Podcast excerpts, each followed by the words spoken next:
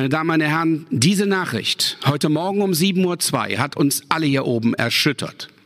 Frau Dr. Gomolla, eine sehr geschätzte Kollegin, über 50 Jahre agiert die Maritimgruppe am deutschen Markt, ist einer der Führer im Tagungssegment, sieht sich nun zu Notverkäufen gezwungen. Und warum? Weil keine gerechte Entschädigung, sondern nur Billigkeitsentschädigungen, die der Größe nach limitiert sind, zu spät ausgezahlt werden und nicht ausreichen.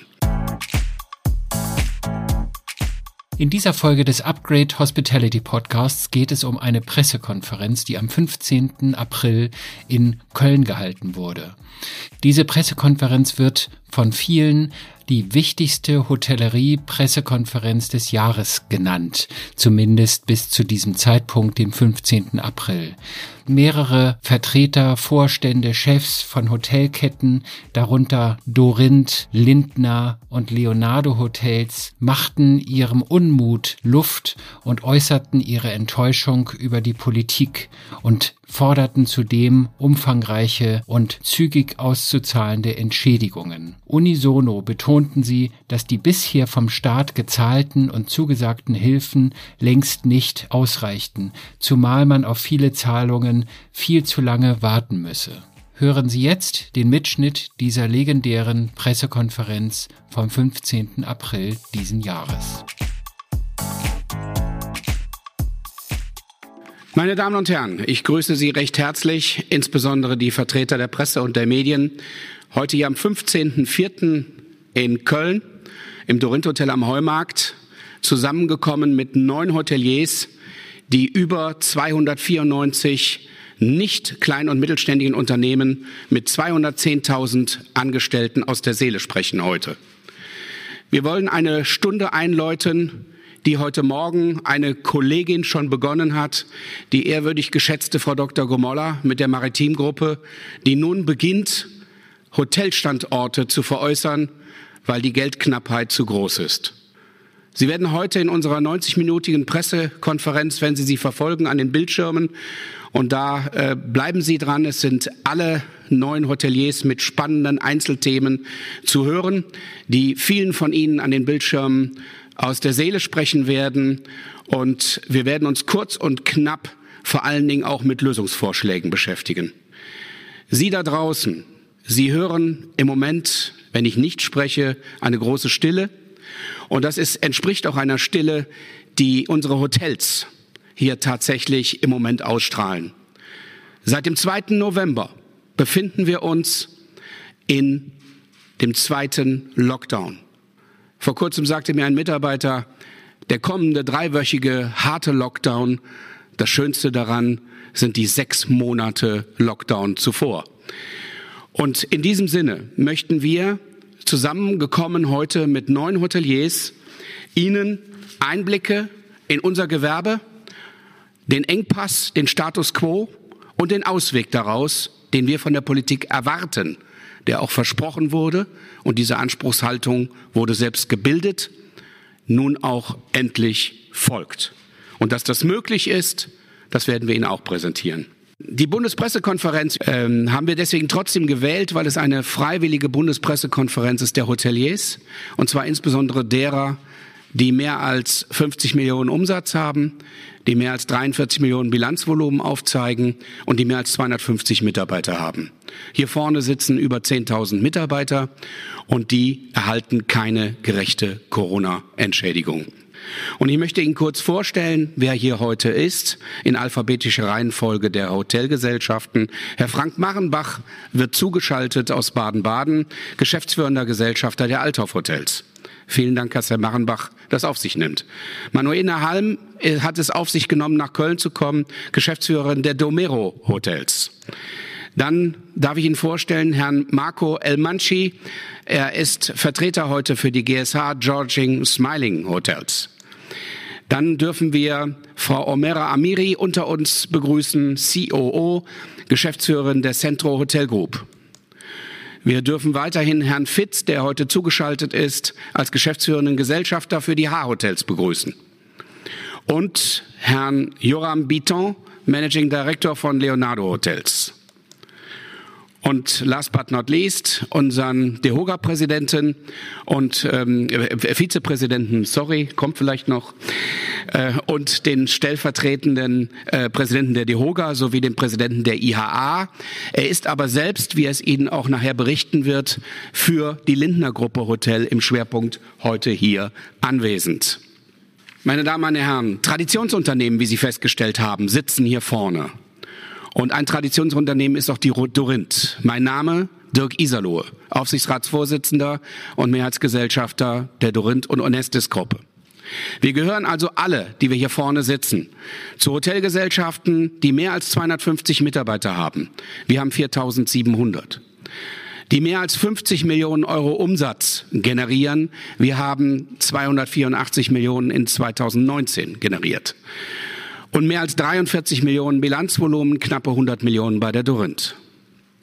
Die Nicht-KMUs aus dem Gastgewerbe in Summe stellen 294 Einzel- und Verbundunternehmen dar, die circa 210.000 Mitarbeiter und damit 25,6 Milliarden Umsätze in Deutschland darstellen. Eine wie nicht immer erkannte systemrelevante Branche, die aber spätestens, wenn sie hier an dieser Stelle zusammenbricht, sozial relevant werden wird. Meine Damen und Herren, diese Nachricht heute Morgen um 7.02 Uhr hat uns alle hier oben erschüttert. Frau Dr. Gomolla, eine sehr geschätzte Kollegin, über 50 Jahre agiert die Maritimgruppe am deutschen Markt, ist eine der Führer im Tagungssegment, sieht sich nun zu Notverkäufen gezwungen. Und warum? Weil keine gerechte Entschädigung, sondern nur Billigkeitsentschädigungen, die der Größe nach limitiert sind, zu spät ausgezahlt werden und nicht ausreichen. Das muss Berlin nun hören und verstehen, diesen Weckruf aus Köln. Es kann morgen und übermorgen eine solche Zeile auch für unsere Unternehmen dort entstehen wenn diese Pandemie noch länger dauert. Wir rechnen damit alle, wie wir hier vorne sitzen, mindestens bis zum 30.06. diesen Jahres. Und wenn dann leichte Öffnungen kommen, wir gehen immer davon aus, dass äh, der Tourismus wenn alles gut läuft, vielleicht zu Pfingsten, ich vermute nein, wieder ein wenig reisen darf. Und dann ist das erste Halbjahr vorbei. Die Bundesregierung selbst schreibt in ihrem Infektionsschutzgesetz, dass die Pandemie bis zum 30.09. diesen Jahres andauern wird. Vergleichen Sie Paragraph 5 Absatz 4 Infektionsschutzgesetz, dort steht das Ende zurzeit beschrieben. Liebe Zuschauer draußen und äh, liebe Medienvertreter, die Branche stellt mit dem Gastgewerbe und den weiter stark betroffenen Branchen maximal 15 bis 20 Prozent des Bruttoinlandsproduktes. 80 Prozent sehen Sie auf der Kurve, die wir hier abbilden von CBRE Research ein gutes Wachstum und vor allen Dingen auch gute Geschäfte. Sie dürfen da den Lebensmittelhandel nehmen, Sie dürfen die IT-Branche, den Onlinehandel, die Automobilindustrie, die ach stöhnt, aber doch gute Umsätze gestaltet und sowie auch die IT-Branche. Viele Gewinner dieser Branche dürften die Bundesregierung eigentlich dazu anmahnen, den Sonderopferträgern auch die entsprechenden Entschädigungen zahlen zu dürfen. Denn wer auch immer im Jahre 2022 Finanzminister sein wird, wird feststellen, dass die Kassen Zulauf bekommen aus den Gewinnern der Pandemie beziehungsweise des funktionierenden Wirtschaftsablaufes. Anders sind die Börsenkurse auch nicht zu interpretieren. Wenn Sie aber dann auf die Branche schauen, die im Moment stillgelegt ist, dann heißt das für uns im Jahre 2020 ein Umsatzverlust durchschnittlich mit dem Lockdown 1, der kleinen Pause im Sommer und dem Lockdown 2 ab November minus 45,9 Prozent Umsatzverlust. Wir sind bei 302 Millionen Euro, äh, Mio Übernachtungen angekommen. Damit befinden wir uns auf dem Niveau des Jahres 1992. So weit sind wir zurückgeschlagen. Keine Krise. 9-11, weder SARS in 2003 noch die Finanz- und Wirtschaftskrise 2009 bis 11 haben solche Verwerfungen in unserer Branche aufzeigen dürfen. 20 Prozent, 25 Prozent. Nur heute in den Novembermonaten und Dezembermonaten bis zu 95 Prozent Belegungsausfall. Wir als Dorint-Gruppe zeichnen seit dem 2. November 6 Prozent Durchschnittsbelegung auf. Wer 6 Prozent hört und ein bisschen was von Hotellerie versteht, der weiß, man muss jeden Tag überlegen, mache ich zu oder mache ich auf.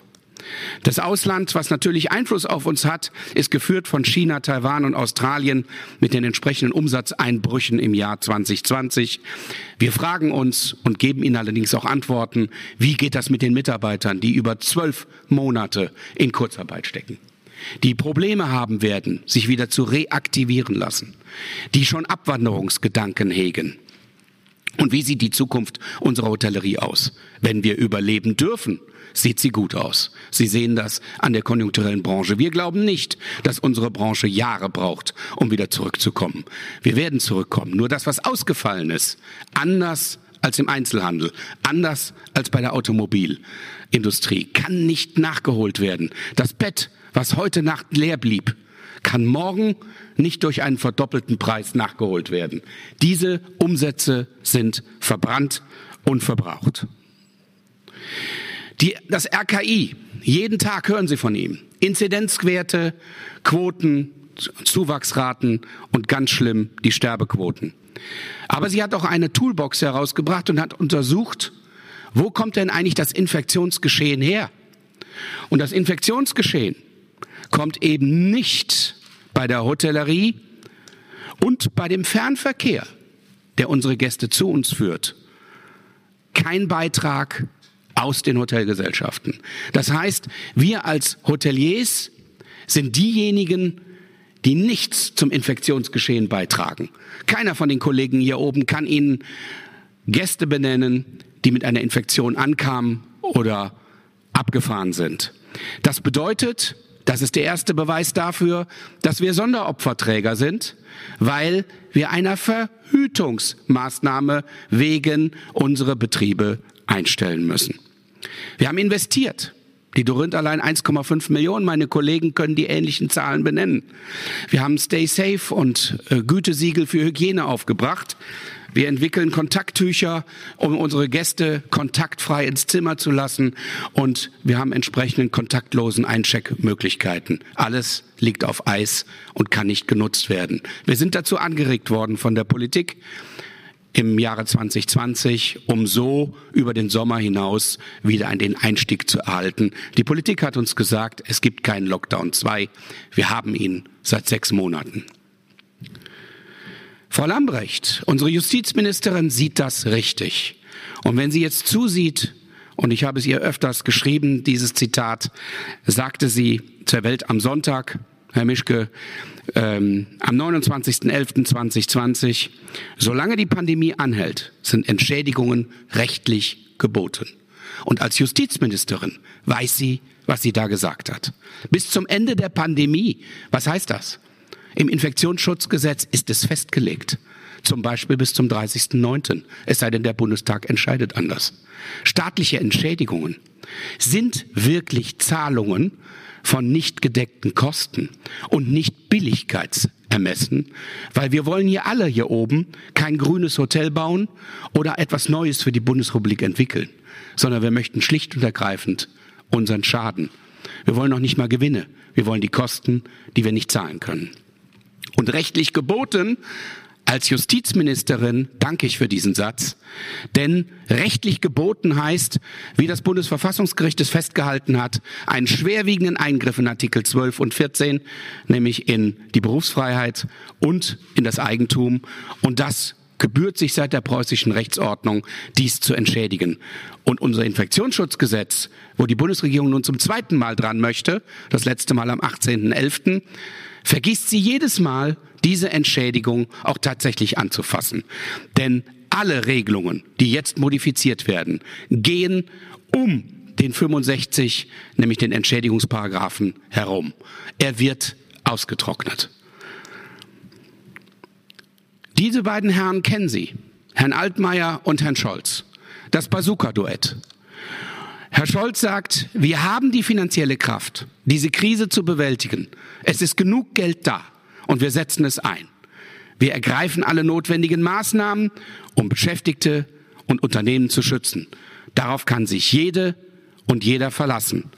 Frau Amiri, jede. Herr Lindner, jeder.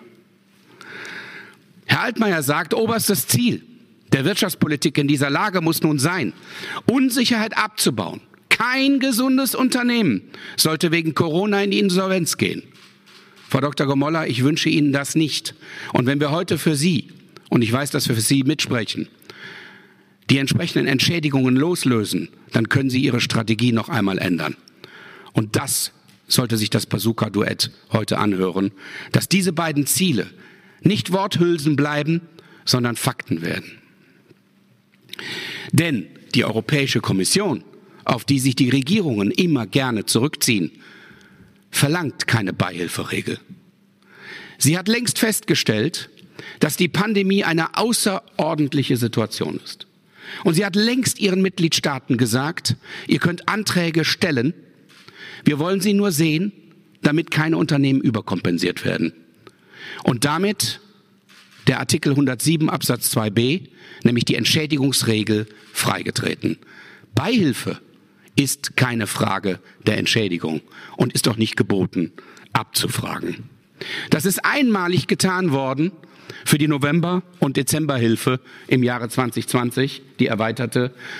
Und da hat das Bundesministerium für Wirtschaft tatsächlich, den man in der Tat mal eine grüne Karte für Fleiß geben darf, denn das Bundesfinanzministerium hat sich der Lösung verschlossen Herr Scholz hat sich der Lösung verschlossen, die Finanzämter einzusetzen für eine Entschädigungszahlung.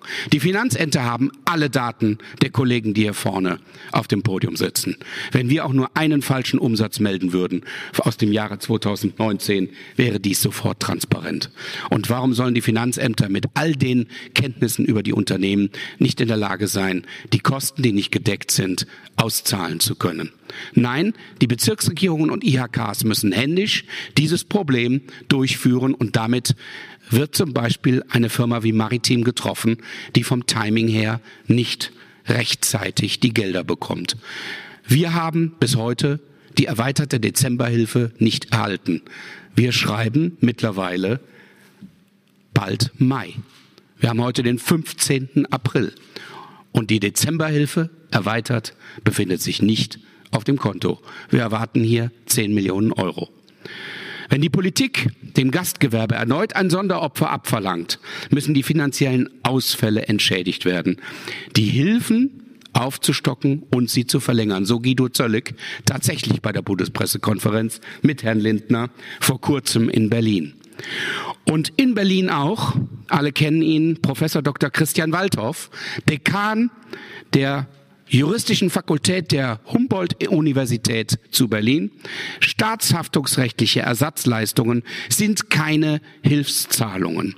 Sie unterfallen vorhinein nicht dem europäischen Beihilferegime. Was habe ich Ihnen eben gesagt? Die Europäische Kommission hat festgehalten, dass wir eine außergewöhnliche Situation haben mit der Pandemie und damit braucht niemand, kein Mitgliedstaat nach Beihilfe zu fragen, sondern er kann Entschädigungen auszahlen, wenn Herr Scholz und Herr Altmaier sich ernst genommen fühlen wollen. Was ist ungerecht an dieser Situation? 220 2020. Die erweiterte Novemberhilfe ist limitiert. Heute Morgen kam noch eine Frage von der DPA rein. Wir verstehen das gar nicht. Wir haben beim Bundeswirtschaftsministerium nachgefragt und die sagen uns, die Unternehmen bekommen doch sogar drei Millionen pro Monat. Springen wir auf das Jahr 2020. Ja, wir dürfen die Vergleichsmonate ansetzen, der November und Dezember 2019. Davon 25, 75 Prozent minus Kurzarbeitergeld. Kleiner Exkurs. Das Kurzarbeitergeld fließt nicht in unsere G&V. Wir sind Treuhänder für unsere Mitarbeiter. Wir finanzieren das Kurzarbeitergeld vor und bekommen es erstattet. Wir werden nur die Istkosten ansetzen.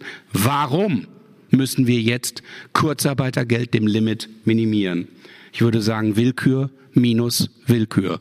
Dann hätte Herr Altmaier gleich sagen sollen, wir wollen euch nur 60 Prozent geben von den Vergleichsmonaten. Also 75 auf November, 75 auf Dezember. minus Kurzarbeitergeld. Das macht bei der Dorint eine Unterdeckung von 30 Millionen Euro für 2020, trotz erweiterter November- und Dezemberhilfe. Ganz einfach, das Limit sind die beiden Monate aus 19 und die Kosten dürfen wir ansetzen vom Lockdown 1 mit.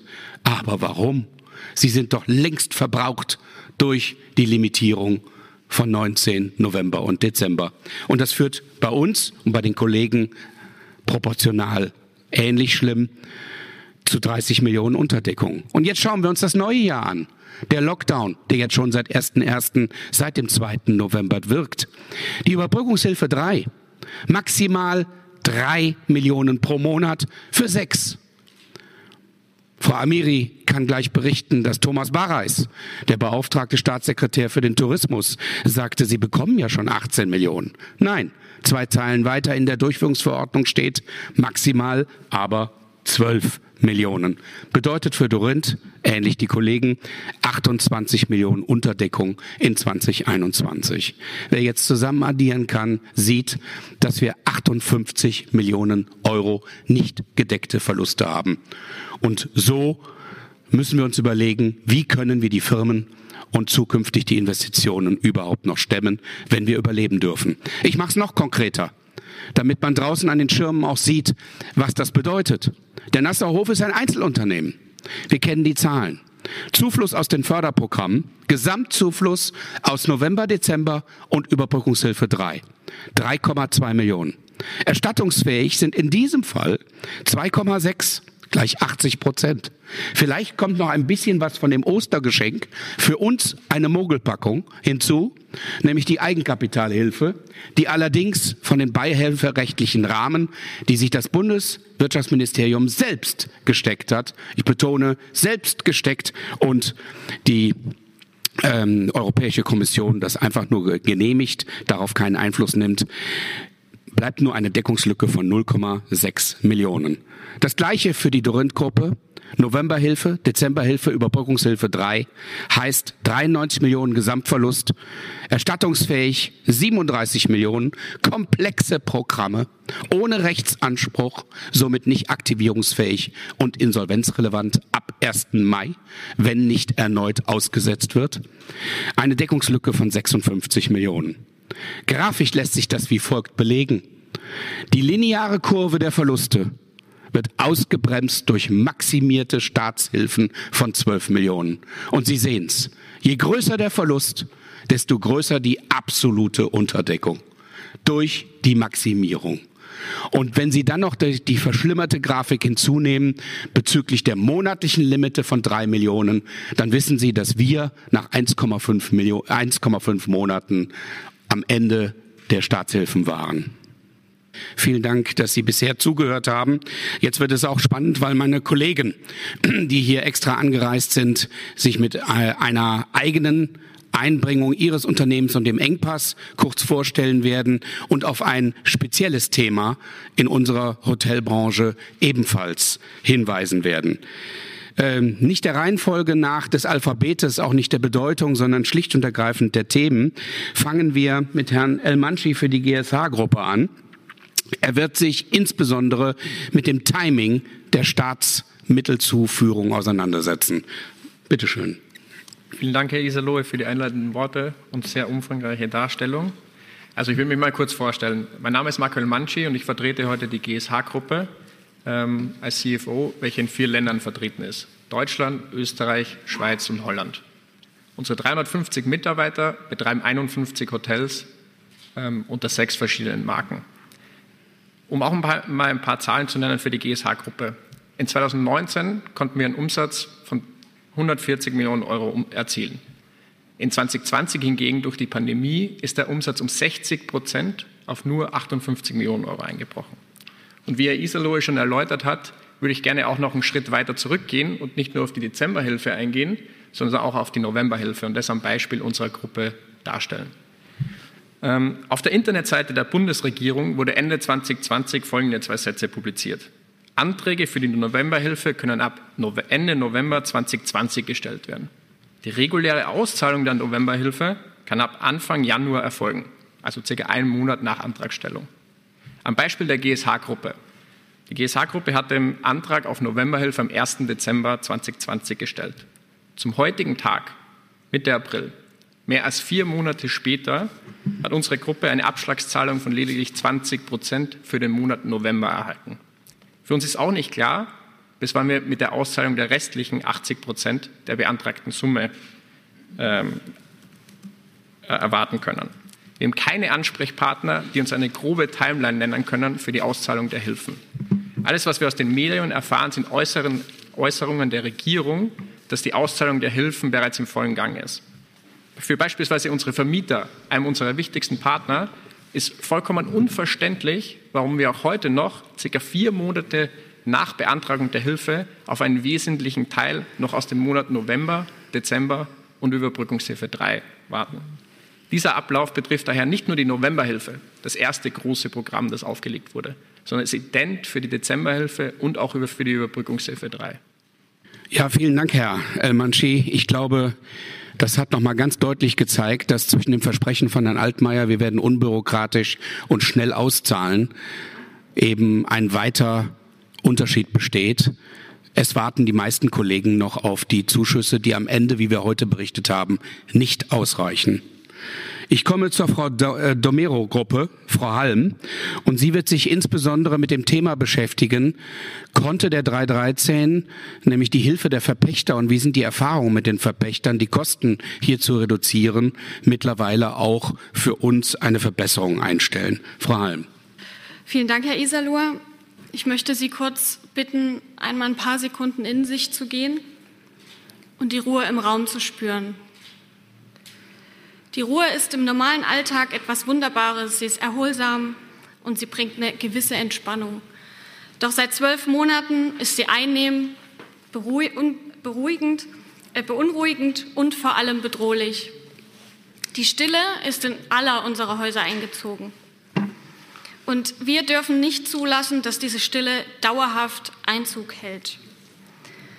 Wir durchbrechen sie heute hier mit unseren Stimmen in der Hoffnung, dass es was bewirkt und dass die Branche eben aufatmen kann.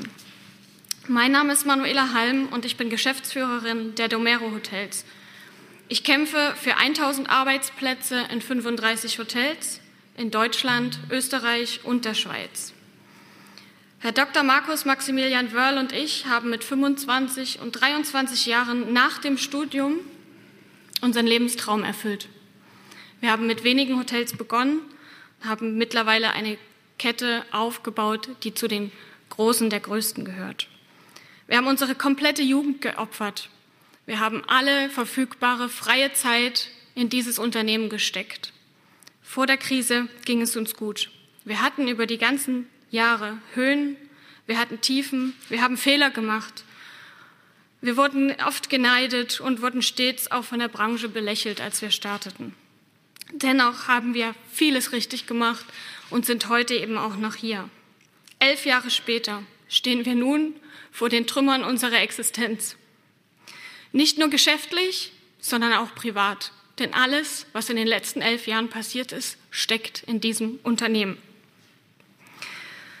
2020 sollte das Jahr der Geschichte von Domero werden. Wir planten einen Umsatz von 100 Millionen Euro auflaufend. Am 17. März 2020 mussten wir 90 Prozent unserer Mitarbeiter von jetzt auf gleich in die Kurzarbeit schicken.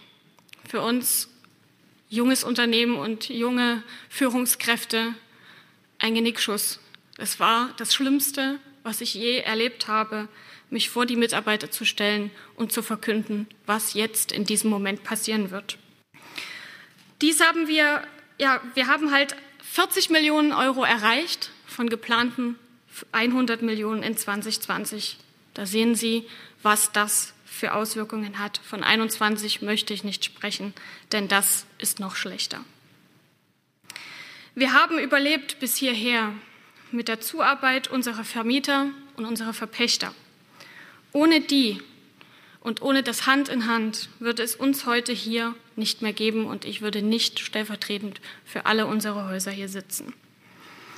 Die nicht ausgezahlten Hilfen, die versprochen wurden, die spärlich ausgezahlt wurden, haben uns nicht hierher gebracht. Wir haben drei Arten von Verpächter kennengelernt und da spreche ich auch hier für alle anderen anwesenden Hoteliers. Wir haben verständnisvolle Verpächter, die proaktiv auf uns zugekommen sind und gesagt haben, wir kommen ihnen entgegen, wir verzichten auf Pacht. Wir haben nachträglich verständnisvolle Verpächter erlebt, mit denen man erst in die Diskussion geben musste und jetzt nach fast zwölf Monaten eben auch auf Verständnis trifft. Wir haben aber auch Verpächter und Vermieter, die gar kein Verständnis haben. Und das sind die, mit denen wir momentan entweder uns rechtlich auseinandersetzen oder sogar vor Gericht streiten.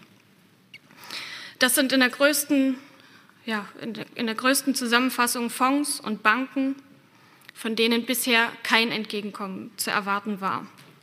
Die privaten Vermieter und Verpächter mit Finanzierungen und der Bank im Nacken konnten uns in dem Punkt auch nicht weiterhelfen. Unser Wunsch ist es hier, dass vom Staat auch Entlastung geschaffen wird seitens der Banken. Die Banken haben aus den Gesprächen heraus wenig bis gar kein Verständnis für die betriebswirtschaftliche Situation unserer Branche. Und das ist genau das Problem, denn eine Stundung hilft uns hier nicht weiter, denn wir schieben die Welle nur vor uns her. Ich hoffe im Namen aller Hoteliers, nicht nur der, die hier heute anwesend sind, dass wir es schaffen und dass unser heutiger Hilferuf also nicht ungeachtet bleibt und bedanke mich sehr herzlich bei Ihnen. Liebe Frau Halm, herzlichen Dank für diese auch äh, durchaus mutigen Emotionen und äh, sind Sie gewiss, alle drei Millionen Mitarbeiter in dem Gastgewerbe sind mit all den Unternehmen, die heute hier sprechen und schon in größte Schwierigkeiten geraten sind. Herr Steinpichler, Sie vertreten einige Hoteliers unter uns. Wenn Sie freundlicherweise was zu dem gerade eben angedeuteten 313, bei dem uns die Politik ja ein Stück geholfen hat, aber eigentlich ist es ein Feigenblatt. Wir bekommen nur schnellere Gerichtstermine. Herr, Steigen, Herr Steinpichler. Vielen Dank, Herr Isalohe. Auch ich darf Sie in dieser Runde heute herzlich begrüßen. Mein Name ist Christian Steinbichler. Ich bin Rechtsanwalt und Partner der Kanzlei Steinbichler mit Sitz in München. Herr Isalohe hat es gerade gesagt. Ich sitze hier als Rechtsanwalt, als Vertreter zahlreicher Hoteliers und Gastronomen in Deutschland und äh, versuche Ihnen einen kurzen Abriss zu geben. Was hat der Gesetzgeber beigetragen zur Lösung der Pandemie? Was hat der Gesetzgeber getan im Rahmen seiner Corona-Gesetzgebung? soweit es die gewerblichen Mietverhältnisse betrifft. Denn die sind ganz zentral, spielen eine ganz wichtige Rolle in der Frage, wie können die Unternehmen, wie können die Hoteliers überleben in dieser Zeit? Wie können die Lasten verteilt werden? Außerdem haben wir äh, zahlreiche, auch eigene Gesetzesvorhaben begleitet und wurden in die Gespräche mit dem Bundesjustizministerium eingebunden, sodass wir auch daraus kurz berichten können über die Hintergründe. Der Gesetzgeber hat ja zuletzt im Dezember reagiert mit der Klarstellung, dass die Pandemie einen Umstand darstellt, äh, der zum Wegfall der Geschäftsgrundlage führt. Was bedeutet das und warum ist das wichtig? Ausgangspunkt war die erschreckende Situation, dass staatlich verfügt der Umsatz komplett eingebrochen ist. März letzten Jahres. Und sofort tauchte natürlich die Frage auf, was ist mit den Mieten? Müssen wir die weiterzahlen? Das Gesetz und die traditionelle Rechtsprechung sagen ja, denn das Verwendungsrisiko liegt nun mal beim Mieter. Der Gesetzgeber hat damals relativ schnell reagiert und zunächst eine Kündigungsbeschränkung normiert und gesagt, also wenn der Mieter nicht in der Lage ist, die Mieten zu zahlen im Zeitraum April bis Juni, dann darf er deswegen nicht gekündigt werden. Das Gesetz sagt, bei zwei Monaten Mietrückstand hat der Vermieter die Möglichkeit, das Mietverhältnis zu kündigen. Das hat der Gesetzgeber mal im ersten Aufwasch geregelt. Er hat den gewerblichen Mietern allerdings einen Bärendienst erwiesen. Warum? Weil er in der Gesetzesbegründung den missverständlichen Satz formuliert hat, dass im Übrigen die Verpflichtung zur Zahlung der Mieten aufrechterhalten bleibt. Dies war, wie gesagt, ein Bärendienst, denn in den anstehenden Verhandlungen der hier vertretenen und vieler anderer betroffener gewerblicher Mieter, auch im Einzelhandel, beriefen sich die Vermieter natürlich auf diesen einen Satz, der in der Gesetzesbegründung stand und sagte, warum soll ich nachlassen, warum soll ich etwas kürzen von der Miete, während die Mieter sagten, die Pandemie äh, dafür können wir nichts. Wir sind da völlig unverschuldet reingerutscht. Das Justizministerium hat daraufhin auf entsprechende Hinweise auf der Internetseite klargestellt, nein, nein, die Gewährleistungsrechte und äh, Anpassungsrechte 313, das äh, steht außer Frage. Das, diese Rechte gibt es natürlich weiterhin. Das verpuffte nur leider und fand kein Gehör. Die Gesetzesinitiativen, mit denen diverse Verbände auch Sturm liefen, blieben ungehört. Die Politik verwies auf die Rechtsprechung, die würde es schon richten und zu einer gerechten Lastenverteilung sorgen. Erst unter dem Eindruck des zweiten Lockdowns im vergangenen Jahr wurden die diversen Gesetzesinitiativen aufgegriffen, kontrovers diskutiert. Die Politik sah sich im Spannungsverhältnis zwischen den gewerblichen Mietern und einer sehr mächtigen Immobilienlobby. Was letztlich rauskam, war, und darauf möchte ich ganz kurz eingehen, der Versuch, die Verhandlungsposition der Mieter zu stärken, indem klargestellt wurde im Gesetz, jawohl, die Pandemie ist ein Umstand, der zum Wegfall der Geschäftsgrundlage führt. Leider hat er damit aber nur ein Element klargestellt, äh, nämlich die Tatsache, dass der 313 Anwendung findet. Eigentlich eine Selbstverständlichkeit für Juristen, aber nicht im Lichte der vorhin schon erwähnten Risikoverteilung, wie sie im Gesetz nochmal verankert ist. Offen blieb nämlich die Frage, ja, wie sind denn konkret die Risiken zu verteilen? Was bedeutet 313? 313 sagt, wenn einer Vertragspartei ein Festhalten an der ursprünglichen Vereinbarung nicht zuzumuten ist, dann muss der Vertrag irgendwie angepasst, irgendwie verändert werden, bis ein Zustand hergestellt ist, der für beide dann entsprechend tragfähig ist.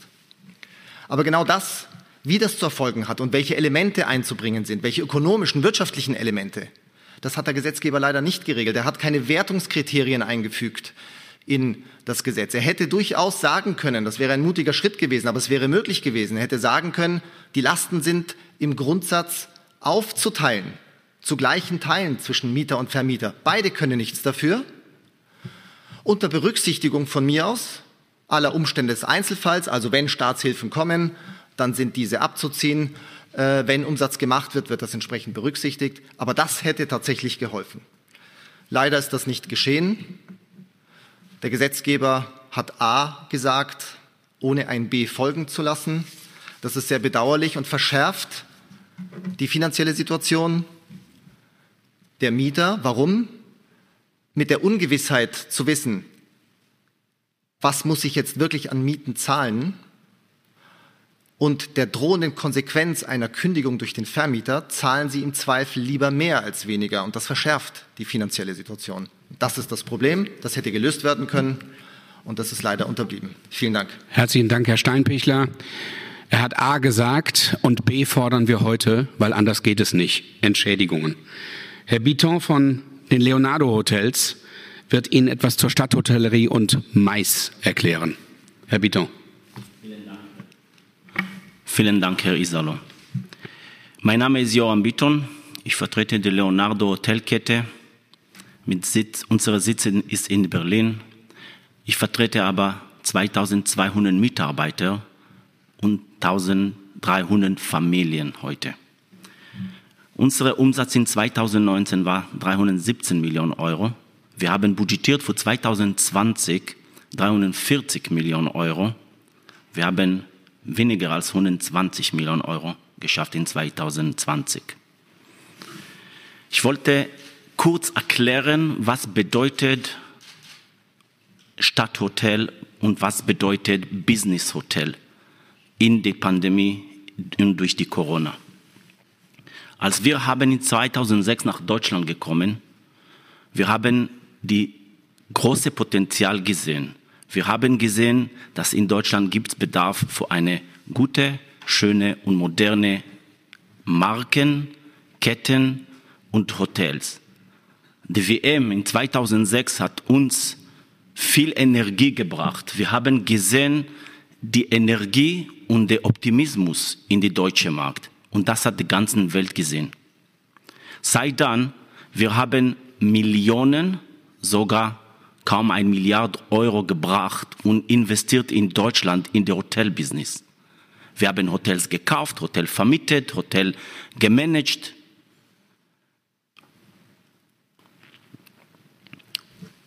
Und ich denke, dass jeder muss erkennen, dass Hotels sind die erste Gesicht des Landes. Das ist sehr wichtig. Geschäftskunden, dass die kommen hier zu Messen, zum Fußballspiel, die kommen manchmal vor eine Nacht. Wir lassen den Eindruck zum, in unsere Gäste, mit unseren Gästen und dann gewinnen wir Returning Guests in Deutschland, in die verschiedenen Städte. Ich verstehe, dass wir haben ein schweres Jahr. Wir verstehen, dass einfach Corona ist ein Krisenjahr. Aber ich will euch sagen, dass wir budgetieren jedes Jahr eine Budget und daneben eine Krisenjahrbudget. Wie gesagt, wir haben in 2006 nach Deutschland gekommen. Gleich in 2008 die Krisen sind uns getroffen. Aber das war okay. Wir haben auch mitgerechnet, dass nicht jeden Tag scheint die Sonne. Und in 2008, seit 2008 budgetieren wir auch ein Krisenjahr. Aber budgetieren wir anstatt 80 Prozent, anstatt 82 Prozent, eine Horrorbudget mit 60 Prozent Belegung. Anstatt 100 Euro Durchschnittraten, eine Horror 60, 70 Euro Durchschnittraten. Und in Berlin oder die zuständigen Leute müssen verstehen, dass eine Krisenjahre in Business Hotels ist nicht eine Corona- oder Pandemiejahr. Wir haben ganz transparent mit alle unsere Vermieter, unsere Banken, unsere Fonds alles immer ganz transparent geteilt.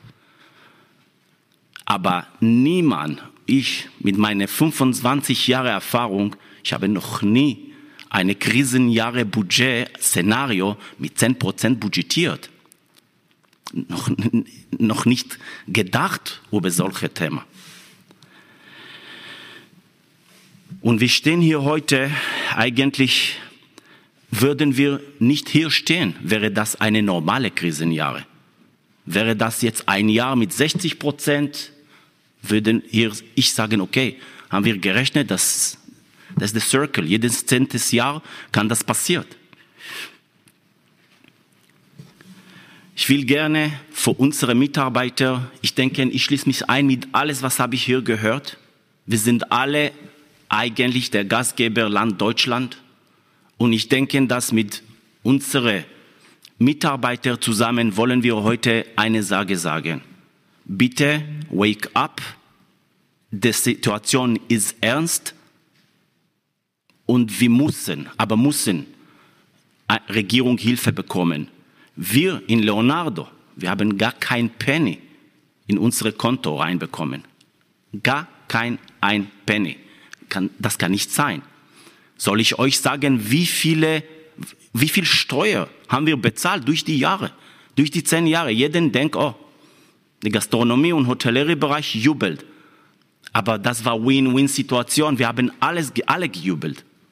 Meine Bitte ist, Situation ist ernst, die Leute müssen wachend sein. Please wake up. Vielen Dank. Vielen Dank, Herr Bitton. Auf dem Weg zu einem Hotel, auf dem Weg von Infrastrukturketten von verschiedenen Ländern steht immer ein Gastgeber dazwischen. Herr Bitton hat den Beweis gebracht, dass die Gastgeber systemrelevant sind.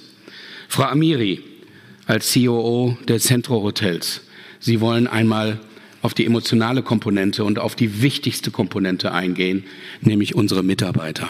Frau Amiri.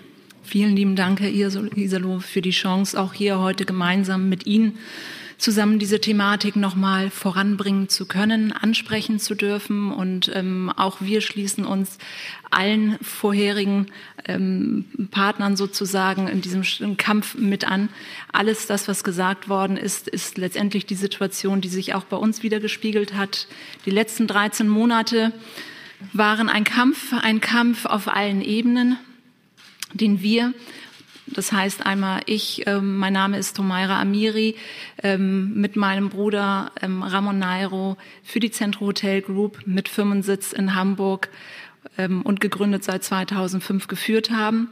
Ein Kampf, den wir auf Basis Emotion, Unbegreiflichkeit sozusagen mit der Aussage im Januar letzten Jahres durch Herrn Spahn, dass die Corona-Pandemie sozusagen für uns keine Gefahr darstellt. Dann im März der Lockdown kam. Durch den Lockdown mussten wir in unserem Unternehmen ähm, fast alle unserer Hotelbetriebe schließen. Wir haben in 2019 60 Hotelbetriebe deutschlandweit gehabt, 1200 Mitarbeiter. Wir haben in den vergangenen Jahren nach bestem Wissen und Gewissen gearbeitet. Wir haben entwickelt, wir haben neue Konzepte auf dem Markt eingebracht. Ähm, wir haben alles das getan, um unser Unternehmen weiter voranzubringen und ähm, haben Ende 2019 auch alles, was wir an privaten Möglichkeiten finanziell hatten, in das Unternehmen eingebracht, weil 2020 sollten wir dann von den Neubauprojekten auch sozusagen die Früchte des Wachstums tragen. Dann kam die Pandemie, dann kam der Lockdown und es kam anders als gedacht. Wir haben im März letzten Jahres ähm, fast 90 Prozent unserer Hotelbetriebe geschlossen, die Mitarbeiter in die Kurzarbeit geschickt. Ja, und ähm, von heute auf morgen ist uns die Möglichkeit, Umsatz zu erzielen, komplett genommen worden.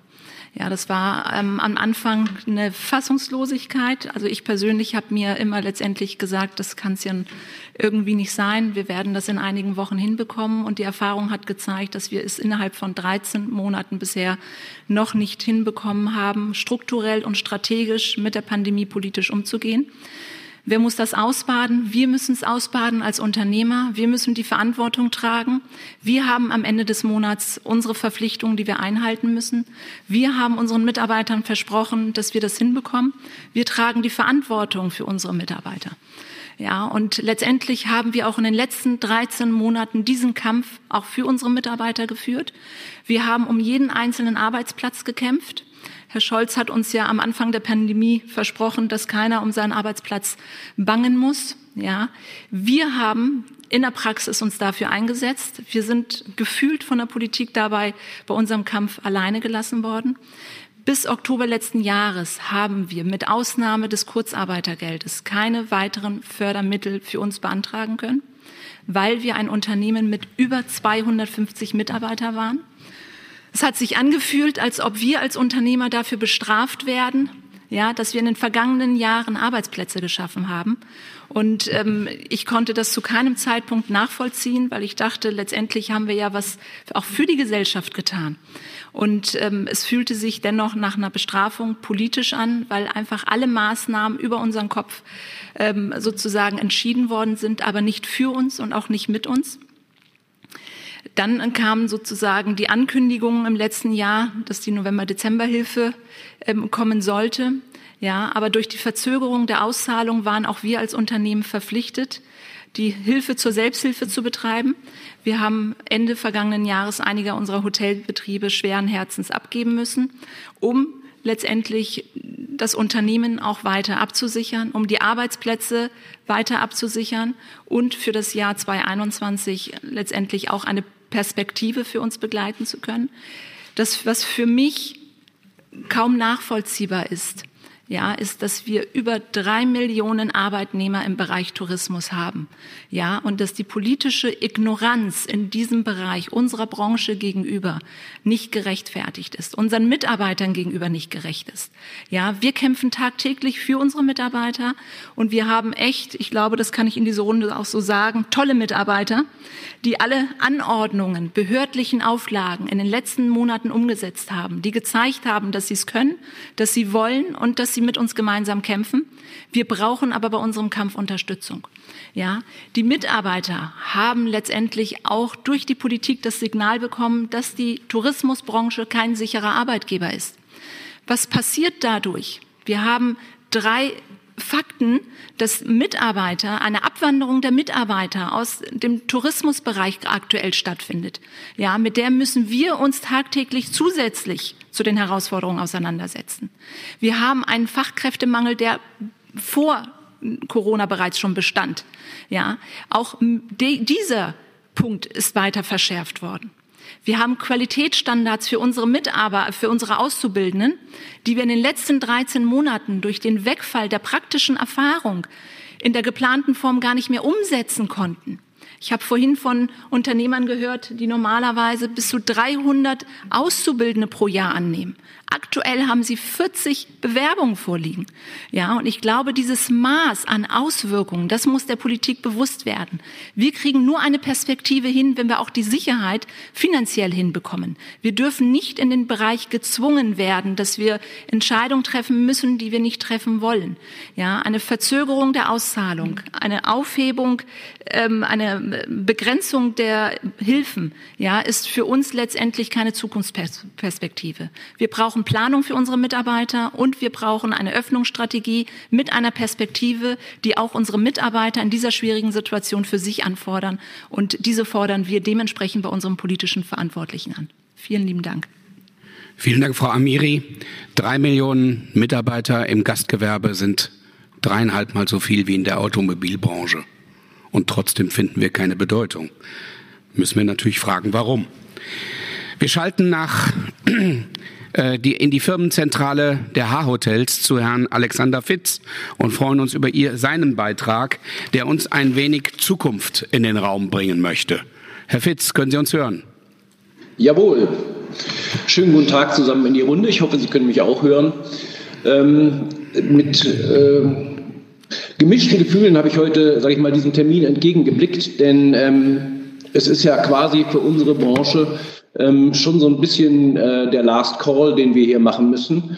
Ähm, Sie haben von den Kolleginnen und Kollegen ähm, gehört, was wir für einen Horror durchlebt haben, ähm, insbesondere ähm, im letzten Jahr. Und ähm, was unserer Branche widerfährt, auch ohne die Hilfen. Sie haben gehört, dass wir in unserer Branche ein Krisen, eine krisenerprobte Branche sind. Wir können Krise. Ähm, Sie haben gehört, dass wir auch mit Krisen planen äh, und dass wir auch Worst-Case-Betrachtungen machen für schlechte Jahre. Aber das, was hier passiert ist, also äh, null Umsatz ähm, für eine so lange Zeit, das, ist halt, das sind einfach Zahlen, dass man sich schon fragen muss, warum sitzen wir hier teilweise überhaupt noch? Wie haben wir das geschafft? Das heißt also, wir sind leistungsfähig, wir sind krisenerprobt. Aber ich wage auch mal zu bezweifeln, dass ein Volkswagen-Konzern oder eine Lufthansa oder irgendein anderes äh, Unternehmen in dieser Größenordnung ähm, so lange überleben kann bei null Umsatz. Das ist schon wirklich verheerend, was da ähm, uns widerfährt. Wir kämpfen jetzt gerade um, uns, um unser Jetzt. Aber wir haben ja eine Zukunft auch noch vor uns. Ich möchte jetzt keine kompletten Horrorszenarien äh, aufmachen. Der Isalu hat das auch schon ganz gut äh, dargelegt. Wir gehen davon aus, dass äh, wenn wir überleben, und das werden wir, ähm, äh, auch wieder ein gutes Geschäft haben werden. Aber wir werden mit weiteren Herausforderungen kämpfen. Sie haben heute gehört, die Banken benehmen sich, ich glaube, das kann ich für alle unsere ähm, Kollegen sagen, so, als würde es gar keine Krise geben. Unsere Gruppen haben einen dramatischen Eigenkapitalverlust ertragen müssen und dieser ähm, äh, schlägt sich jetzt in entsprechenden äh, Zinsen nieder. Die Banken neigen natürlich dazu, in solchen Situationen ihr Margengrid bis zum Anschlag auszureißen. Das heißt, wir haben es mit einer sehr hohen Zinslast zu tun und wir haben es bei dem einen oder anderen oder bei den meisten von uns auch noch mit KfW-Darlehen oder äh, Fremdmitteln zu tun, die wieder zurückgeführt werden müssen. Ein Staat, der kann aus seinen Schulden herauswachsen. Bei uns bedeutet das, wir müssen zahlen. Das bedeutet aber auch, dass wir in den nächsten fünf bis zehn Jahren vor allen Dingen für den Schuldendienst arbeiten, den die Corona-Krise verursacht hat. Und das wiederum ergibt einen Kreis, der für die äh, Hotellerie ein sehr ungünstiger ist, denn wir sind ein sehr investitionsintensives äh, Geschäft. Unsere Hotels müssen dauerhaft auf Stand gehalten werden. Wir müssen Hunderte, wir müssen Tausende von Zimmern auf einem Stand halten, der marktfähig ist. Und das ist ein, ein, ein Teil, der uns natürlich genommen wird. Wir, viele unserer Kollegen können in den nächsten Jahren nur noch eingeschränkt oder möglicherweise gar nicht investieren, ähm, was dazu führt, dass man, wenn man dann seinen Schuldendienst möglicherweise in sechs Jahren bedient hat, neue Schulden aufnehmen muss, um sein Portfolio und seine Betriebe auf einem marktfähigen Stand zu halten.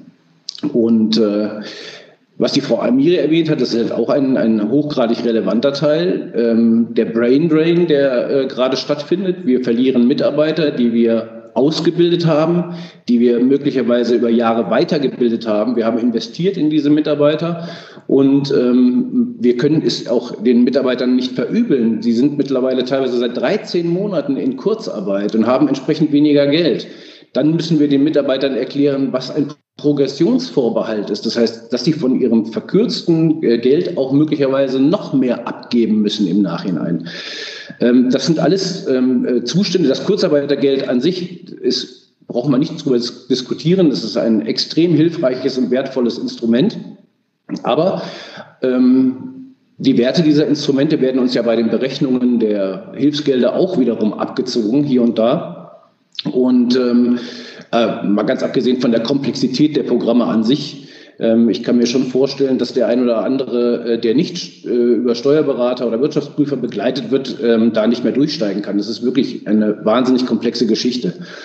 Und das Wichtige ist aber, wenn wir überleben, wenn unsere Branche, wenn unserer Branche so geholfen wird, dass sie auch weiter marktfähig bleiben kann, stehen wir dennoch vor der Herausforderung einer wettbewerbsverzerrenden Situation, weil der Verschuldungsgrad in unserer Branche äh, teilweise surreale äh, Dimensionen angenommen hat, die für den einen oder anderen möglicherweise schwer bis gar nicht stemmbar sind. Deshalb, es ist nicht nur das Jetzt, um das wir kämpfen, sondern wir kämpfen auch heute ein Stück weit um die Zukunft der deutschen Hotellerie. Ja, vielen Dank, Herr Fitz. Kurz vielleicht zu meinem Unternehmen, wenn Sie mögen. Ähm, ich repräsentiere die H-Hotels. Wir haben in 2019 ungefähr 400 Euro Millionen Umsatz gemacht und das wurde erwirtschaftet von circa 3000 Mitarbeitern bei uns.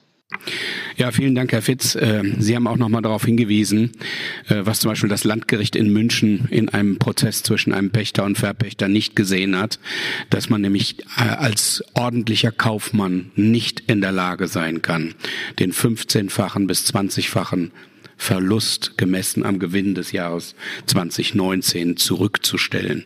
Dazu ist ein ordentlicher Kaufmann nicht in der Lage. Wir als Unternehmer in der Hotellerie verzeichnen zwischen dem 15 bis 20-fachen des Jahresverlustes 2019. Und das kann man nicht zurückstellen.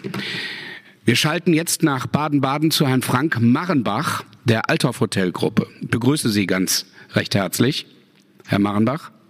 Isolo, vielen Dank, ja, dass ich dabei sein darf ähm, und habe natürlich gespannt den Ausführungen meiner Kollegen ge, ähm, zugehört. Ja, die äh, Althoff-Gruppe, wir sind ein inhabergeführtes Unternehmen in Köln. Thomas Althoff hat das äh, Unternehmen vor 40 Jahren gegründet. Wir haben drei Marken beschäftigen, 1800 Mitarbeiter und beschäftigen heißt auch, wir haben die Verantwortung dafür. Und auch wenn es schon mehrfach erwähnt worden ist, das ist unser großes Anliegen hier, eben uns diesbezüglich nochmal Gehör zu verschaffen, weil wir eben diese Verantwortung erleben. Wir sind Unternehmer und insofern keine Bittsteller. Wir wollen auch keine Förderungen, sondern es geht ja am Ende um Schadensersatz. Denn in der Regel können wir gut auf uns selber aufpassen. Wir gehen mit Krisen um, von denen einige schon genannt sind. Das ist für uns auch immer ein Stückchen ähm, Lebensnormalität. Aber diese außergewöhnliche Situation erfordert eben auch außergewöhnliche Maßnahmen. Und äh, es ist für uns natürlich sehr schwer nachzuvollziehen, warum Unternehmen, die eben etwas größer sind und im Übrigen so groß finden wir uns gar nicht, äh, alles ist im Regen relativ und die damit verbundenen Herausforderungen kosten auch. Ja, Hotels gehören zu den sichersten öffentlichen Orten, die man sich vorstellen kann. Das war vor der Pandemie so und ist auch während der Pandemie so und wird danach auch so sein. Alle meine Kollegen, von denen hier einige vertreten sind, äh, haben unglaublich viele Maßnahmen ergriffen in den letzten zwölf Monaten, um ganz spezifisch natürlich auf die äh, aktuell pandemischen Herausforderungen einzugehen. Kostenloser Check-in, Check-out, ähm, erweiterte Room-Service-Möglichkeiten kostet auch eine Menge Geld. Ähm, Hygieneartikel, Schulungen, ähm, Plexiglasverkleidungen, ähm, Schnelltests äh, äh, und vieles mehr addieren sich in den Unternehmen sehr schnell zu sechs- bis siebenstelligen Summen. Das sind äh, wir bereit äh, zu leisten, denn hier geht es ja, und das auch eine ähm, eine, eine, eine Nachricht an die Handeln in der Bundesregierung. denen wir durchaus ja auch zugestehen, dass sie versuchen, äh, uns unter die Arme zu greifen, aber eben nicht genug. Es geht um Vertrauen Verlässlichkeit von beiden Seiten und für beide Seiten. Wir haben uns diesen Auftrag zu eigen gemacht, nicht nur die Althof Hotels, sondern äh, alle gut geführten Hotels und haben maximale Sicherheitsvorkehrungen getroffen für Mitarbeiter und für Gäste. Wir sind in Vorleistung gegangen, um das zu gewährleisten. Und insofern äh, dürfen wir auch perspektivisch, und das ist ja ganz wichtig, wenn es jetzt wieder um sukzessive Öffnungen geht, von denen wir uns wünschen, dass sie natürlich zeitnah kommen, dass wir hier auch verlässliche Partner sind. Und insofern, glaube ich, ist das ganz wesentlich, dass man eben verlässlichen Partnern äh, fair entgegenkommt. Ähm, der Unternehmer ist immer auch Bürger. Und wir verkennen natürlich nicht auch Bürgerpflichten und uns äh, unserer Zutunspflicht als Unternehmer. Dennoch, zusammengefasst, möchte ich dringend bitten, dass im äh, Sinne einer Gleichbehandlung äh, hier Deckelungen, was Förderhilfen betrifft, angepasst werden. Es darf ja auch durchaus genannt werden, dass wir größeren Unternehmen ähm, relativ mehr an Steuer ähm, äh, an Steuerlast tragen, die äh, sicherlich nicht gerne tragen, aber sie, sie tragen und leisten, weil wir auch am Gemeinwohl interessiert sind.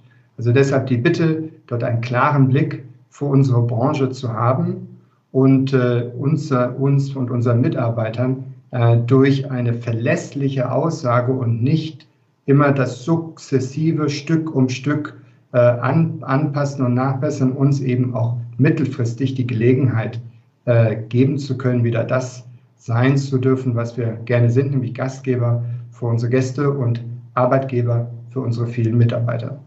Vielen Dank zurück zu Ihnen, Herr Iserlohn. Vielen Dank, Herr Marenbach, und Grüße nochmal nach Baden-Baden. Aber bleiben Sie am Bildschirm, denn es kommen ja vielleicht noch Fragen an Sie. Herr Marenbach weist darauf hin, ja, Sicherheit findet bei uns den größten Wert neben der Gastlichkeit. Und bitte, liebe Politik, sorgen Sie dafür, dass die Gastlichkeit und auch die Sicherheit für Menschen, die systemrelevante Sicherheit auf Infrastrukturwegen suchen, auch behalten können. Jetzt komme ich noch zum Schluss zu äh, dem Präsidenten der IHA, des Hotelverbandes und dem Vizepräsidenten der DEHOGA. Ich freue mich besonders, dass Otto Lindner heute hier Zeit gefunden hat, neben all den vielen Terminen für den Verband, aber auch für sein Unternehmen Lindner Hotels zu sprechen. Ist das alles richtig, was wir im Sinne des Verbandes hier heute vorgetragen haben? Ja, Herr Isalo, vielen Dank. Ich soll Ihnen ausdrücklich äh, die Grüße von Herrn äh, Zöllig übermitteln. Das, was wir machen, ist großartig. Ich darf das auch für den Hotelverband in Anspruch nehmen. Äh, Dorint ist Gründungsmitglied des Hotelverbandes, sehr, sehr wichtig. Wir marschieren gemeinsam, manchmal marschieren wir getrennt, wir schlagen aber immer dann in eine Richtung und das ist extrem wichtig, dass man die Vielschichtigkeit unserer Branche auch herüberbringt und das ist das, weshalb ich mit den Kolleginnen und den Kollegen hier auf dem Plenum extrem wohlfühle. Äh, Herr Isalohe, Sie haben uns die Klammer gegeben, Sie haben das organisiert. Das ist absolut großartig und äh, das ist auch richtig so, weil wir die Vielschichtigkeit unserer Branche darstellen müssen. Ich möchte nicht alles äh, wiederholen. Es ist äh, sehr emotional, sehr ausführlich, sehr detailliert und hoffentlich auch für Sie nachvollziehbar dargestellt worden, in welch furchtbarer Lage sich die Branche befindet. Äh, ich möchte es eigentlich mit einem Bild versehen, äh, dass äh, die Lebensweisheit uns sagt, dass man nicht am Anfang der Wüste verdurstet, sondern am Ende der Wüste. Das ist, glaube ich, wenn man über Liquidität, über Wasser, über Überleben redet, auch ein sehr prägnantes Beispiel. Wir sind noch nicht ganz am Ende, aber wir sehen so etwas Ähnliches wie eine Oase, die hoffentlich keine Fata Morgana ist, dass es sich dann dem Ende hinzubewegt. Wir brauchen jetzt Hilfe, wie die Politik uns motiviert, als Bürger jetzt durchzuhalten. Es ist die wichtigste Phase der Pandemie. Es ist natürlich für uns auch die wichtigste Phase jetzt hier, weil die Eigenkapitalreserven aufgezehrt sind. Sie haben es gehört, in welch verzweifelter Lage äh, sich die äh, äh, Hotelgruppen bewegen. Und da ist leider eine Erkenntnis, die, auf die Herr Iserlohe mit uns gemeinsam hier sehr großen Wert legt, darauf aufmerksam zu machen, dass das gerade die größeren und großen Hotels sind, die sogenannten verbundenen Unternehmen, die bei der Bazooka äh, aus dem Visier gerutscht sind. äh, und auf die nochmal sehr eindringlich hingewiesen äh, werden muss. Aber äh, bitte gestatten Sie mir, dass ich den, den Part als, als Verbandsvorsitzender hier dann verlasse und als mittelständischer Unternehmer rede. Die Lindner Hotels AG ist ein familiengeführtes Unternehmen, ein klassisches Nachkriegsunternehmen, äh, was so oft von der Politik äh, als großes Beispiel für die Leistungskraft äh, des Wirtschaftsstandortes Deutschland genommen wird. Dieses Unternehmen wird von vier Brüdern und mir in zweiter Generation geleitet. Wir bereiten gerade die Übergabe auf die nächste Generation vor. Also das ist etwas, was wir als Familie leben und wirklich auch in dem Sinne gesund halten wollen. Der Einschnitt letztes Jahr war brutal. Wir sind von knapp 200 Millionen Euro Umsatz auf 45 Millionen Euro runtergefallen. Das sind 75 Prozent. Wir haben im Augenblick nur etwa 10 Prozent des Umsatzes gemessen an einem normalen Jahr. Äh, das kann kein Unternehmen auf lange Zeit aushalten. Äh, wir haben am 5. März, ich habe gerade ganz neidisch gehört, äh, dass Kollegen von uns sogar schon im November äh, äh, im Dezember die, die Hilfen haben beantragen können. Wir haben am 5. März erst November- und Dezemberhilfe beantragen können, weil die Komplexität enorm war. Man muss und es geht auch gar nicht ohne über Steuerberater äh, hier diese Anträge stellen, die sich auch dann dafür verbürgen. Es hat eine Komplexität erreicht, die kaum noch nachvollziehbar ist. Wir sind unserem Steuerberater, zur Steuerberaterin extrem dankbar, für die Akribie in der Arbeit. Äh, und ich darf jetzt äh, tagesfrisch berichten, dass wir gestern und vorgestern einen sogenannten Bewilligungsbescheid für die no zuerst für die Dezemberhilfe, vorgestern und gestern für die Novemberhilfe erhalten haben. Da steht jetzt leider die entscheidende Information nicht, wann das Geld ausbezahlt wird. Wir haben als Familie extrem Substanz gelassen. Wir waren 2019 schuldenfrei. Äh, das sind wir natürlich jetzt nicht mehr. Wir haben extrem viel Geld in dieses Unternehmen investiert. Äh, und wir würden gerne als sogenannte Nichtstörer im Sinne des Infektionsschutzgesetzes auch einen Schadensersatz erhalten. Weil ich möchte das vielleicht mit dem Lastenausgleich nach dem Zweiten Weltkrieg ver vergleichen. Es gibt wesentliche Bereiche, Herr Isolo hat sie benannt, äh, unserer Wirtschaft, die nicht betroffen sind. Äh, wir sind äh, nicht die Pandemietreiber, Deshalb steht uns Schadensersatz vor zu, wenn die Regierung nachvollziehbar sagt, dass die Mobilität der Bürger eingeschränkt werden muss, um die Pandemie zu bekämpfen. Wenn wir nichts dafür können, wenn wir dieses nicht treiben, dann steht uns Schadensersatz zu. Das wird gezahlt. Allerdings muss man sagen, und äh, Herr Isolo hat es eben an die Wand geworfen, wir nennen sie liebevoll bei uns verbandsintern die Bazooka Boys, äh, Altmaier und Scholz. Jetzt schrei, sehe ich Journalisten schon schreiben, das ist bestimmt ein Zitat, mit dem ich durchkomme. Äh, aber äh, wir meinen es durchaus äh, nicht äh, negativ, sondern äh, hier in einem positiven Sinne. Aber Sie haben einen Selbstanspruch formuliert, ich zitiere wörtlich, dass man großzügig, schnell, unbürokratisch allen helfen will. Und man muss heute, ein halbes Jahr nach dieser Formulierung, muss man feststellen, dass diesem Anspruch nicht gerecht wird sondern wir sind hier viel zu spät. Und ganz zum Schluss als Appell noch, als Klammer zu dem, äh, zur Einführung von Herrn Iserloh, der das perfekt aufbereitet hat, äh, noch einmal die Überbrückungshilfe 3 ist nicht ausreichend. Wir haben eine Deckelung auf drei Millionen im Monat, auf insgesamt zehn Millionen. Äh, wenn ich alleine die Lindner Hotels AG sehen, haben wir Fixkosten von sieben Millionen Euro im Monat. Wenn Sie jetzt schauen, dass wir jetzt schon wieder im April sind, das kann nicht reichen. Die Grenzen müssen nach oben gesetzt werden. Wir plädieren als Verband sehr stark dafür, dass man zu den Regularien des 107.2b äh, zurückkehrt aus dem Jahr 2020 mit der November- und Dezemberhilfe. Ähm, es ist ein hyperkomplexes äh, System der Beihilfen, der Zuschüsse geworden, was kaum noch zu beherrschen ist. Ich möchte mich sehr herzlich im Namen meiner Familie bei der Bezirksregierung Düsseldorf, bei den Wirtschaftsminister und NRW und bei der IHK Düsseldorf bedanken, die uns mit Rat und Tat zusammen zur Seite stehen. Die Mitarbeiter arbeiten bis zur körperlichen Erschöpfung.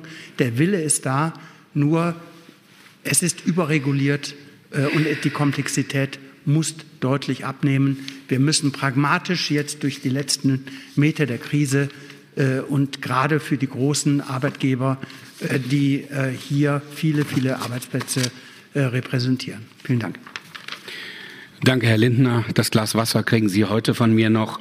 Ich hoffe, morgen wird es dann aus Berlin kommen, damit wir nicht verdursten am Ende der Wüste. Und ähm, wir, wir wären keine Unternehmer, wenn wir nicht Lösungsvorschläge hätten. Lösungsvorschläge, die in unzähligen Briefen von den Kollegen rechts und links neben mir geschrieben worden sind und Lösungsvorschläge, die doch gar so einfach wären, wenn man doch das umsetzen würde, was man nicht nur im November, sondern bereits am 13. März des Jahres 2020 verkündet hat. Wir haben das Geld, wir setzen es ein, darauf kann sich ein jede und jeder verlassen, Olaf Scholz. Und wenn wir uns die Lösungsvorschläge anschauen, und hier ist die erste Alternative, die erste, die puristische, die einfachste und die auch dem Satz von Herrn Kubicki, nämlich dem Schadenersatz und auch von den Kollegen vorgeführten Entschädigungen und nicht Almosen oder Billigkeitskomponenten entsprechen würde, wäre eine Aufnahme im Paragraphen 65 des Infektionsschutzgesetzes und zwar nur einen Paragraphen und der heißt 28a. Das ist der Paragraph, der am 18.11. letzten Jahres in einer in der Bundesrepublik noch nie dagewesenen Geschwindigkeit morgens im Bundestag, nachmittags im Bundesrat und abends vom Bundespräsident ohne materielle Prüfung unterschrieben. Und wenn wir jetzt diesen Fehler korrigieren wollen, und in dem 28a ist nichts anderes drin als alle Restriktionen, man hat alle Restriktionen, ob Verhütung oder Bekämpfung, in einen Paragraphen gesteckt, und da ist die Maskenpflicht genauso als schwer oder minder bewertet worden wie ein Beherbergungsverbot. Und wenn ich eine Maske zu tragen habe, dann habe ich das zu tun. Aber wenn ich sechs Monate meinen Betrieb schließe, dann hat das normalerweise einen Schadenersatzanspruch in sich. Und die Väter des Infektionsschutzgesetzes, die Konzeptionäre, haben das auch so angelegt im Paragraph 65. Sie schreiben nämlich, soweit aufgrund einer Maßnahme nach 16 und 17 Gegenstände vernichtet, beschädigt oder in sonstiger Weise in ihrem Wert gemindert werden oder ein anderer nicht nur wesentlicher Vermögensnachteil verursacht wird, ist eine Entschädigung in Geld zu leisten. Jetzt fragen Sie sich, was steht in 16? In 16 steht die Verhütungsmaßnahme. Und wir haben Ihnen eindrucksvoll dargelegt, dass in den Hotels nichts, aber auch gar nichts, so wie es der 28er Infektionsschutzgesetz vorsieht, infiziert ist, nämlich eine Bekämpfung am konkreten Ort stattfindet. Das tut sie in den Hotels nicht. Wir verhüten. Es ist eine Verhütungsmaßnahme. Und der Gesetzgeber hat eine Demarkationslinie eingeführt, nämlich am 18.11. in Form des 28a, indem er nicht mehr zwischen Störer und Nichtstörer differenziert, indem er nicht mehr in Schwere und Nichtschwere des Eingriffes in Eigentum und in Berufsfreiheit hier ähm, differenziert. Und mit der kleinen Korrektur, und sollte der Bundestag das dritte Gesetz zur Bekämpfung im Infektionsschutzgesetz einführen, so möge er hier hineinschreiben und 28a. Und es müssen keine komplexen Programme mehr entwickelt werden, weil alle, wie wir hier sitzen, jeder kriegt seinen Schaden ersetzt. Das ist eine puristische Lösung. Sollte dieser Mut, der dazu gehört, sein Versprechen, sein Besucherversprechen auch auszuführen, fehlen, so haben wir dann die Alternative. Dann müssen die Limite erweitert werden. Wir brauchen eine Erweiterung der November- und Dezemberhilfe auf den Lockdown 1. Wir haben im Lockdown 1 vom 18. März bis 31. März 2020 selbstverständlich auch extreme Umsätze verloren. Und es nützt nichts, wenn uns das Bundeswirtschaftsministerium im Programm die Kosten aufaddieren lässt vom 18. März bis 31. März, die aber aufgrund der Limitierung auf nur die November- und Dezember-Umsätze 19 überhaupt keine Relevanz mehr finden. Wie ich es Ihnen eben eindrucksvoll an meinen Zahlen bei der Dröhnt berichten konnte. Wir haben 30 Millionen Euro Unterdeckung dadurch. Also, wenn der Weg der Änderung des Infektionsschutzgesetzes keine Tür offen steht, was die gerechteste und die vernünftigste Lösung wäre und die einfachste, Dann bitte die Limiterweiterung auf den Lockdown 1 für die erweiterte November- und Dezemberhilfe. Und noch ganz einfach, dann für 2021 die Überbrückungshilfe 3 darf keine Limitierung erfahren. Nicht monatlich und auch nicht in Toto. Sie kennen die Grafik, die wir eben an die Wand geworfen haben. Je größer der Verlust, desto größer der Verzicht und die Unermesslichkeit der Überwindung der Verluste. Kein Limit, monatlich und kein totales. Und das bis Ende der Pandemie. Dann kommen wir dem gleich, was als Alternative eins steht, nämlich die Einführung des Schadenersatzes, so wie es sich gehören würde und so wie es auch gerecht wäre. Ansonsten ist nämlich die Überbrückungshilfe drei ein Verstoß gegen den Artikel 3, nämlich die Gleichheit. Warum sind die Kollegen, die rechts und neben mir sitzen, nicht berechtigt, linear genauso viele Kosten erstattet zu bekommen wie die Einzelunternehmer, die es genauso verdient haben, diese Kosten ersetzt zu bekommen. Warum sollen wir auf 60 Millionen verzichten und das sind nur 40 Prozent und der Einzelunternehmer bekommt 80 mit Eigenkapitalzuschuss wahrscheinlich 90 Prozent erstattet? Das kann mir niemand erklären. Und volkswirtschaftlich ist das auch begründbar. Und es ist auch vertretbar gegenüber dem Steuerzahler. Volkswirtschaftlich ist das eine Erweiterung, wir haben das extrapoliert, von circa 3,35 Milliarden Euro, die hier nochmal gezahlt werden müssen, die übrigens in den Rahmen der Bundesregierung passen. Das wissen die Herren. 3,35 Milliarden Euro müssten nochmal ausgepackt werden. Dies entspräche 45 Euro pro Kopfverschuldung pro Bundesbürger. Hier ist nicht berücksichtigt, welche Gewinne von den Gewinnträgern hier noch zur Steuerzuflusszahlung führen werden in den nächsten Jahren. Also wahrscheinlich kostet es gar nichts. Und warum kostet es jetzt so viel, die Gerechtigkeit ins Gesetz zu führen? Und das ist, glaube ich, eine ganz entscheidende Botschaft nach Berlin. Werden Sie gerecht? Füllen Sie die, Entsche die Entschädigungen auf. Und äh, ansonsten kann ich Ihnen nämlich nur sagen, die Lage ist erschütternd. Das Förderprogramm degeneriert zu Almosen. Vielen Dank, Herr Marrenbach. Wir wollen hier keine Bittsteller sein. Wir wollen Entschädigungen für Traditionsunternehmen, die für Sie Gastgeber sind in Deutschland mit drei Millionen Angestellten. Je größer das Unternehmen, desto größer die Gefahr der Insolvenz. Und am 1. Mai wird's ernst.